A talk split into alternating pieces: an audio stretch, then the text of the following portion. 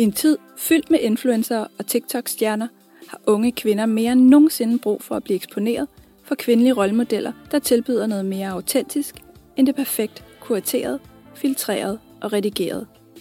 Det er rigtig vigtigt, at unge kvinder har nogen, de kan spejle sig i, så de kan sige, hvis hun kan, så kan jeg også. Du lytter til Frøken Fortuna, en podcast om kvindelige rollemodeller.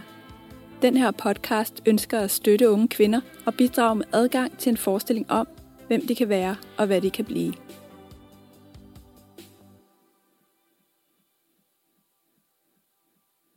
Velkommen til et afsnit af Frøken Fortuna. Mit navn er Nadia Harpet Adam, og jeg er vært her på podcasten. I det her afsnit taler jeg med Victoria Dimer Bennetsen, der er arkitekt og kurator på Dansk Arkitekturcenter. Victoria har tidligere arbejdet for førende internationale arkitektvirksomheder i udlandet, været vært på boligprogrammer på DR og har haft sin egen tegnestue sammen med en tidligere partner. Hun er opvokset i Grønland med en dansk mor og en far med afrikanske rødder. Victoria siger selv, at hun som yngre ikke følte sig særligt dansk. Hun har altid været draget af at blive udfordret på, hvordan verden ser ud. En verden fuld af oplevelser og sansindtryk. Op gennem sine 20'er har Victoria travlt med at skabe sig et navn i arkitektverdenen. Hun arbejder 80 plus timer om ugen, er boligløs samtidig med, at hun laver boligprogrammer for DR, og det bliver til sidst for meget for hende. I dag er der kommet mere ro på. Hun har nu et sted, hun kan kalde sit hjem, hvor hun bor med sin mand og deres datter, der snart skal være storesøster. Fra at være en tegnende arkitekt, er Victoria i dag en beskrivende arkitekt, der arbejder med at bringe arkitekturen ned i øjenhøjde, med det formål at gøre os bevidste om, hvilke krav vi kan stille til vores omverden.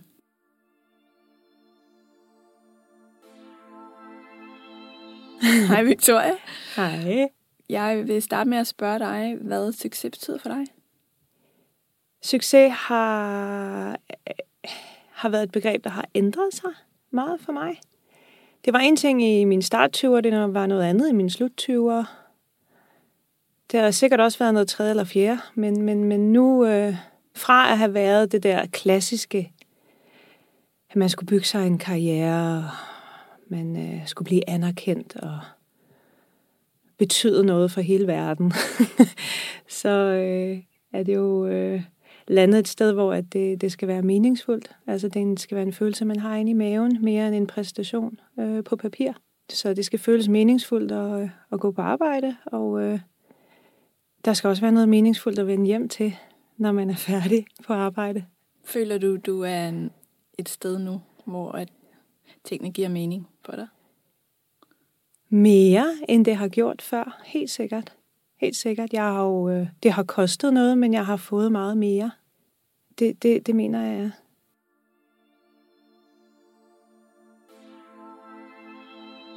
Jeg hedder Victoria. Jeg er lige blevet 40. Tillykke. tak. og øh, så arbejder jeg som kurator inde på Dansk Arkitekturcenter, hvor vi laver udstillinger om arkitektur. Jeg er uddannet arkitekt. Ja, lad os lige starte med den del. Hvorfor har du valgt at uddanne dig til arkitekt? Det er meget klassisk. Jeg kommer af en øh, kreativ familie med en kunstnermor og en, og en arkitektfar. Og øh, det er bare ligesom kommet ind med modermælken, at jeg har tegnet og snakket og betragtet verden omkring mig. Det har jeg altid synes var enormt interessant. At kigge på verden, sætte ord på den. Hvorfor ser den ud, som den gør?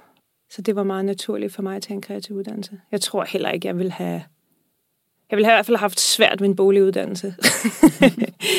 så, så for mig er det vigtigt også, at mit arbejde er, er øh, projektorienteret. At jeg ikke har skulle igennem en uddannelse, hvor jeg skulle skrive en masse afhandlinger, læse alt for mange bøger, men øh, den kunne udtrykke mig og kunne skabe. Ja. ja. Har du så haft øh, en drøm om også at påvirke verden gennem arkitektur, altså netop sætte dit præg på arkitekturen? Det har jeg helt sikkert. Både i forhold til, at jeg har været nysgerrig på at arbejde ved førende internationale tegnestuer. Jeg har arbejdet både i Holland og i Japan. Efterfølgende også haft min egen tegnestue. Så jeg har, har, har jeg synes, det var enormt spændende at kunne sætte sit mærke i verden, eller gøre verden til et bedre sted. Altså, jeg, jeg, jeg er gået et andet sted hen med min, med min karriere eller min, mit arbejde fra at sidde og være tegnende arkitekt, er jeg jo en beskrivende arkitekt. Men der ligger jo også så meget i det formidlingsarbejde, der handler om, hvordan, øh, hvordan vi, vi synes, verden skal se ud, og få fortalt de historier, så, så folk bliver bevidste om, hvilke krav man faktisk godt kan stille til verden omkring en i en velfærdssamfund eller en velfærdsstat som vores. Så på en måde sætter du dit præg på arkitekturen igennem formidlingen? Ja, det kan man sige. Jeg er i hvert fald glad for, at jeg er gået fra en verden, som var meget introvert og faglig, og hvor man arbejdede meget i en, en lukket verden omkring øh, i byggebranchen, til at bygge bro mod et kulturpublikum eller befolkning, øh, folkeskoler, vores gæster, turister. Og ligesom snakke i øjenhøjde om, hvorfor det er så vigtigt, at vi stiller krav til den byggede verden omkring ja. os. Ja. Jeg har læst et sted, at du har udtalt i forbindelse med arkitekturen, at din rolle er at bringe det ned på jorden, hvor vi alle sammen kan være med. Er det stadig det, du arbejder for? Helt sikkert. Ja. Altså, det er jo også en kerneværdi, det sted, hvor at jeg arbejder. Og det er, at, at uh, arkitektur ikke skal være noget højpandet, som folk ikke må have en holdning til. Men, men få formidlet de beslutninger og de tanker, der ligger bag på en måde, så, så arkitekturen bliver forståelig. Så man kan afkode, hvorfor ting ser ud, som det gør. Afkode, når ting ikke virker. Ja. Hvorfor er det vigtigt? Jamen det er jo, altså særligt i Danmark kan man sige, at vi bruger enormt mange skattekroner på øh, arkitektur omkring os, hele vores, den byggede verden omkring os, stationer, altså infrastruktur, hospitaler, folkeskoler, vuggestuer.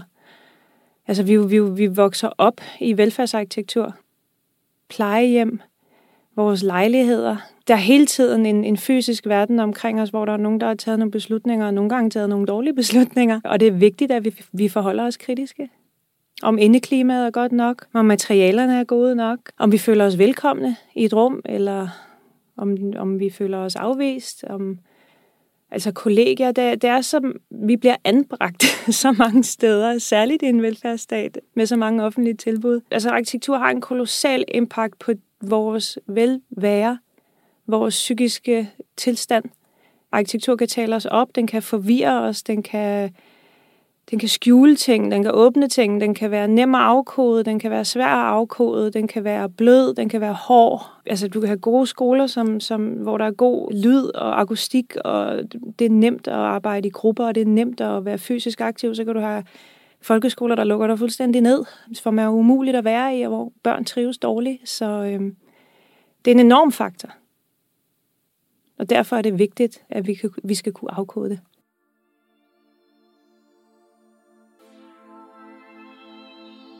Lad os lige øh, spole lidt tilbage. Du er opvokset i Grønland, og som du før nævnte, har boet i Japan, hvor du har arbejdet. Hvordan har det været med til at forme dig som menneske? Jeg tror altid, at jeg har været med meget draget af at blive udfordret på, hvordan verden ser ud.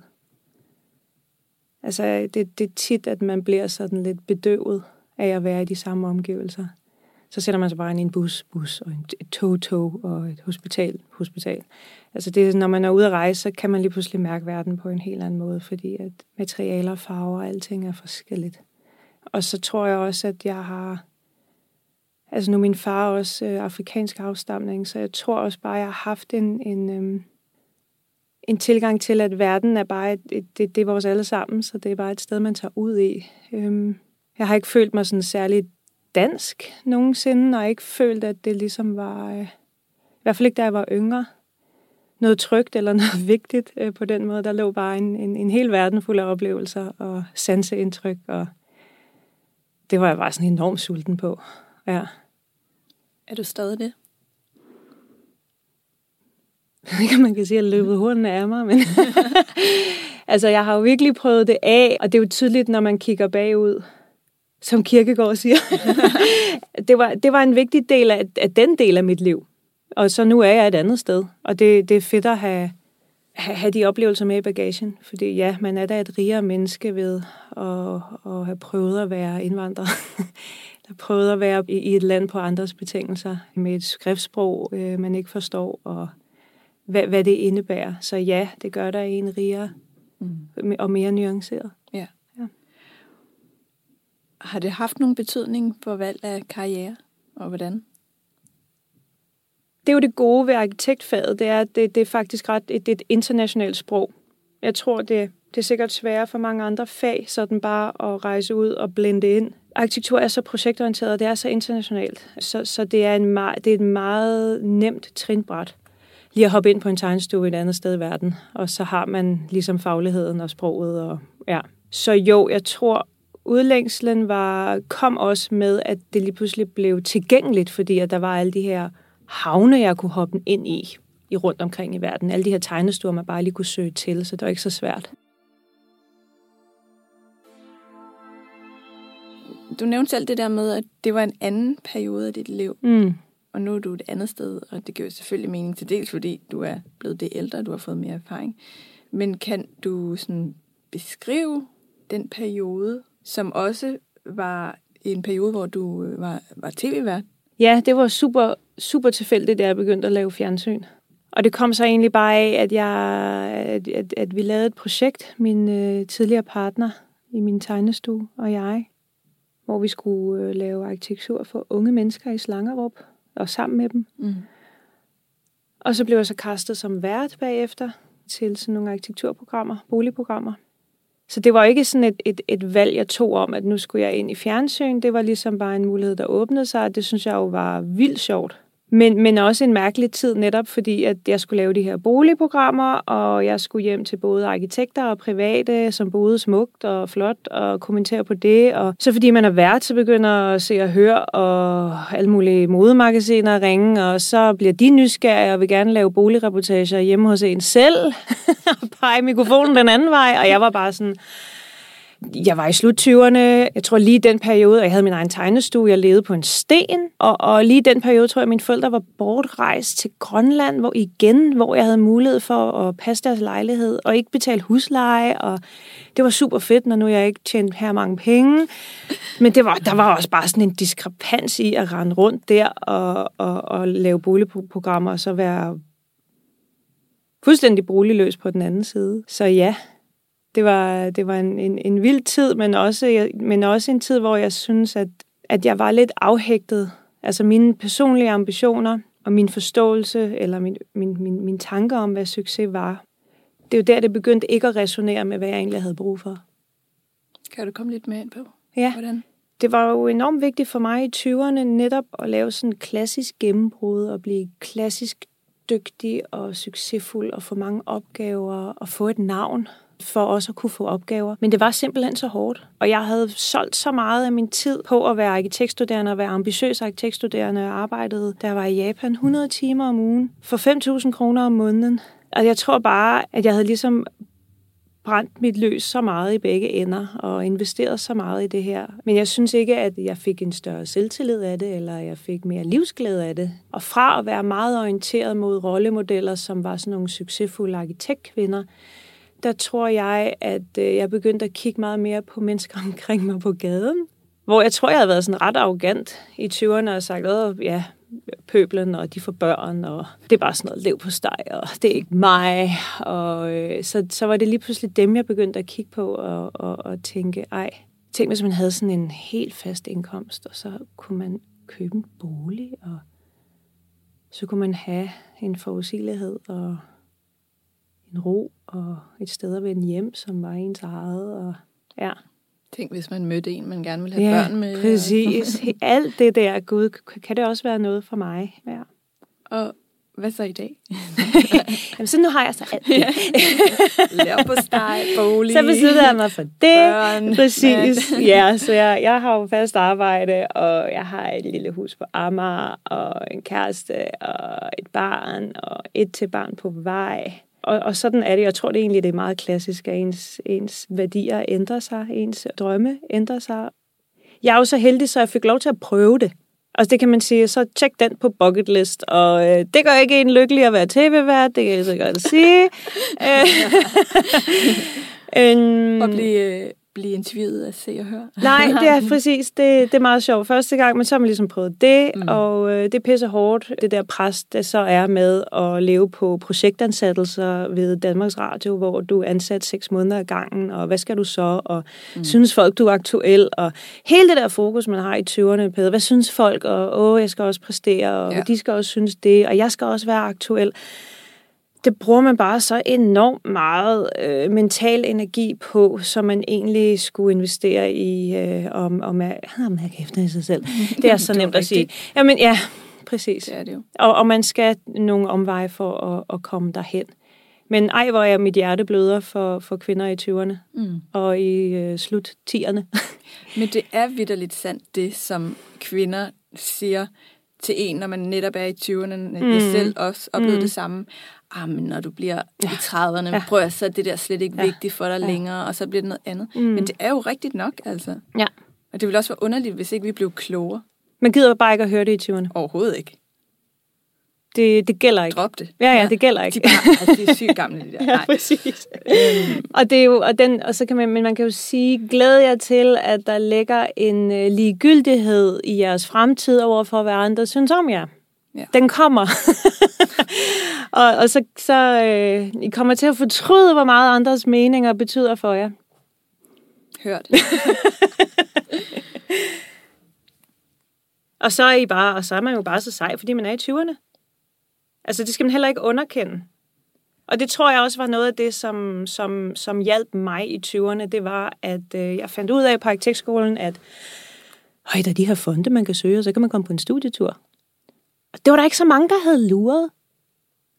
Og så søgte jeg de der fonde, og så kom jeg på de der studieture, og så synes folk, ej, det var en præstation. Okay, og så fik jeg så de der praktikophold, og jeg tror bare, at det er vigtigt at bryde muren, når man kommer til at grave sig selv ind i sit hoved. Bare skubbe sig selv ud i ting. Så lavede jeg den der tegnestue, så søgte jeg Statens Kunstfond, og vi fik det første et år, så fik vi det det treårige. Og man skal bare gøre det. Man skal bare søge de fonde. Man skal bare række ud. Man skal ikke tro, at man kan sidde og tegne sig til et kæmpe mesterværk, hvor alle vil tabe kæberne, og, og man skal gøre alting selv. Så mit råd til 20'erne, jeg ved godt, man er ikke klar til at få at vide, at øh, man ikke skal bekymre sig så meget, men øh, man er måske klar til at få at vide, at det er ikke så svært at få de fondsmidler, som man tror. Mm. Fordi man skal bare gøre det, og mm. det er ikke alle, der lige får taget sig sammen til det. Og det er ikke så svært at komme til udlandet, man skal bare gøre det. Så det handler om at på en eller anden måde finde kraften til at bryde angsten. Og, ja, ligesom overkomme angsten, ja. for det sad jeg netop og tænkte på, at ja. det er jo ens egen, man er jo sin egen største forhindring præcis. på en eller anden måde. Ikke? Lige præcis. Ja. Og der tror jeg bare at nogle gange, man skal prøve at være lidt dum. Ja. Prøve at være lidt impulsiv og bare være lidt dumdristig. Ja, fordi hvad kan der ske, hvis ja, det ikke der lykkes, kan faktisk ikke, ikke ske Nej, noget. Ikke. Nej. Til gengæld sker der ingenting, hvis ikke man prøver. Nej, præcis.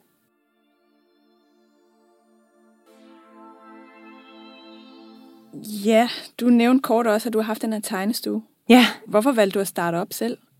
Altså, det var hele tiden min drøm at være selvstændig, fordi det var min far også. Så det tænkte jeg jo, at... Øh, og det er jo et, et privilegie, jeg har. Altså, jeg har jo taget en uddannelse, hvor jeg har haft noget ballast hjemmefra faglig ballast, og jeg har haft et forbillede i min far. Og det skal man ikke underkende. Altså, der er mange på arkitektskolen, som er mønsterbrydere, som ikke har haft rollemodeller, som ikke bare lige har haft en far, der kunne være selvstændig. Så, så, så øh, det skal man også huske på, hvor, hvor kommer man fra, hvad man er op imod. Så, så, så det var sådan en naturlighed for mig. Altså, jeg, jeg havde set, at det var noget, man bare lige kunne gøre. Så derfor så havde jeg mod på det. Mm. Og så havde jeg enormt meget på hjerte.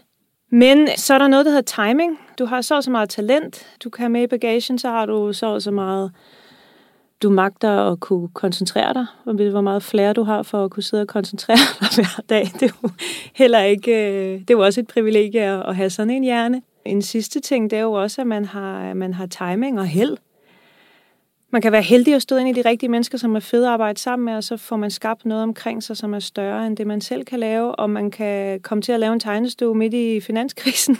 Ja. For det var lige den alder, man havde. og hvor, det var, hvor der var ikke nogen opgaver. Så vi fik bare, vi levede på enormt mange kunstprojekter og fondsmidler, og jeg endte bare med at være, altså med min, han var min ekskæreste og min partner, øh, Kato, som er japaner. Øh, jeg endte jo bare med at være hende, der kunne tale dansk og lavede momsregnskab og lavede fondsansøgninger og skulle søge, søge om øh, projektstøtte og samarbejdspartner, og jeg blev bare Altså, så træt. det var hårdt arbejde at bare holde en virksomheden ja, kørende. Ja, ja. Ja. Og det også en af grundene til, at I ligesom ophørte med ja. det her samarbejde. Ja. det var det. Vi havde egentlig opgaver, men jeg, øh, jeg magtede ikke, og, fordi det jo ikke, altså jeg fik ikke energi af at gå på arbejde.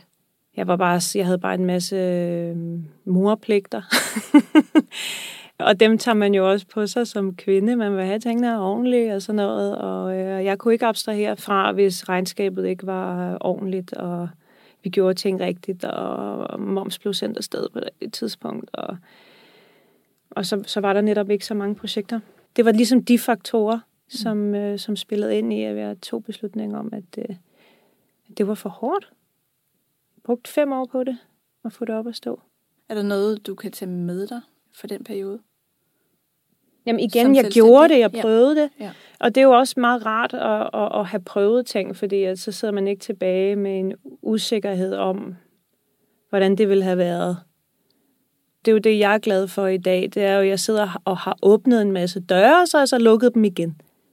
Så hvis jeg havde været mere heldig med timing og, og, og øh, samarbejdspartnere, så kunne det måske have udviklet sig på andre måder bag de døre. Men det var, det var bare ikke tiden, og det var bare ikke det rigtige setup. Men, men, men, men jeg har alligevel prøvet det af. Så det giver mig jo en fred ved det.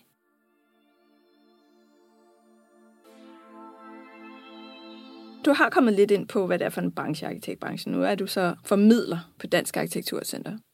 Hvordan er det lige pludselig at lave noget helt andet? Der er jo selvfølgelig et, et afsavn, fordi jeg blev jo uddannet arkitekt for at bygge. Så ja, det, det savner jeg da selvfølgelig. Omvendt kan man sige, at øh, det er de færreste, altså selvom de fleste på arkitektskolen jo øh, drømmer om at blive selvstændige, så er det jo øh, de fleste, der kommer til at arbejde på tegnestue. Øhm, og der skal man jo bare gøre op med sig selv om, at, at man kommer til at sidde meget foran en computer. Altså, der er jo en masse alsidighed i projekterne, men der er bare meget at sidde foran en computer. Og det passer ikke mig særlig godt. Og så derfor så, så synes jeg jo, det er fedt at lave øh, udstillinger.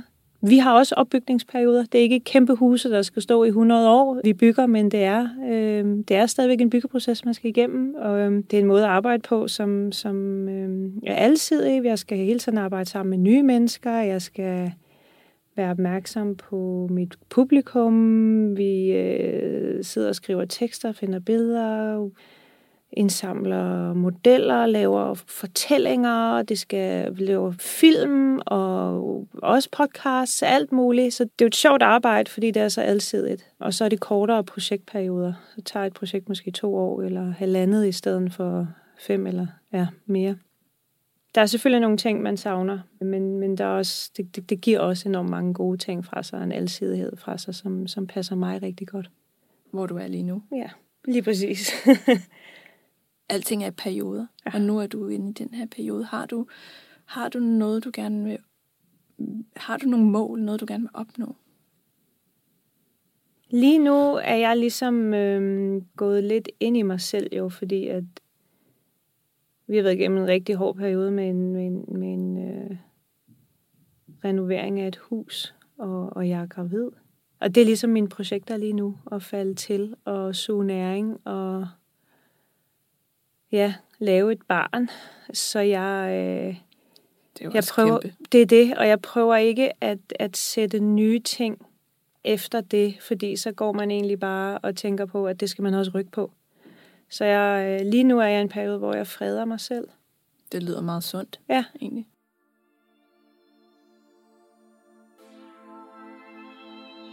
Det er jo en podcast, der handler om rollemodeller, og du kom selv ind på det lige før med, at du har set op til din far. Han har været et forbillede for dig. Hvad indebærer det for dig at være en god rollemodel? For mig, der øh, er det altid vigtigt, når jeg arbejder med yngre mennesker. Det der med at gå på mod og dumdristighed, det er, jeg prøver at inspirere allermest til. At, at arbejde skal være sjovt, at man hele tiden skal udfordre sig selv, og at man kan mere, end man tror. Altså, go for it mentalitet. Man kan sgu altid vække en motivation for noget et sted, og hele tiden skubbe dem til at have, at have høje ambitioner og bare være modig og prøve ting af. Det der med, at man lige tænder et lys i øjnene på i hverdagen det, det, det er sådan helt sådan lavpraktisk, i hverdagsagtigt, men det er der, hvor jeg føler, at jeg kan gøre en, en, en forskel. Det er at få den glæde ind i hverdagen, og det går på mod og virke lyst, tror jeg. Ja. ja. Jeg kom til at tænke på, har du nogensinde oplevet at miste motivationen undervejs i din karriere? Ja, det har jeg da. Og det var helt sikkert, fordi jeg havde en chef, der gjorde det modsatte, hvad jeg prøver på.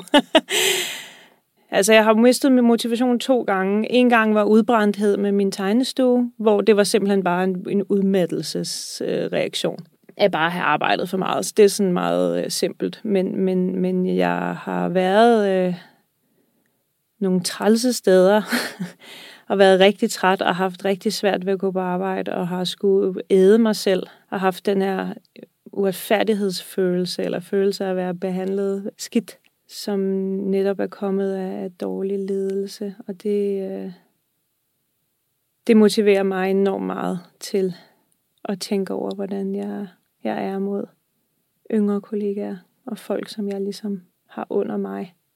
Ja, så du bruger ligesom den erfaring, du har gjort dig i for eksempel at være et sted med en dårlig leder, ja. til at vente om og sige, hvordan kan jeg gøre det Præcis. Godt, godt for dem, jeg arbejder sammen med? Præcis. Ja. Har du haft nogle rollemodeller, du kunne spejle dig i? Den er svær, fordi der er, det er, altså, selvom det ikke burde betyde noget, så betyder det jo noget, at, man ikke, øh, at der ikke er så mange kvindelige arkitekter. Så jeg synes, at det har været lidt svært, at der ikke har været så mange, der lignede mig i arkitektverdenen. Men nej, jeg, jeg kender ikke rigtig nogen, som har gået den vej, som jeg er gået som jeg rigtig kan se op til. Jeg tror egentlig bare, at mine rollemodeller har jo nok primært været mine forældre i forhold til øhm, selvstændig virksomhed, måden at se verden på og min faglighed. Og ja, det er jo nok det, der primært har været inspiration for mig. Mm. Ja.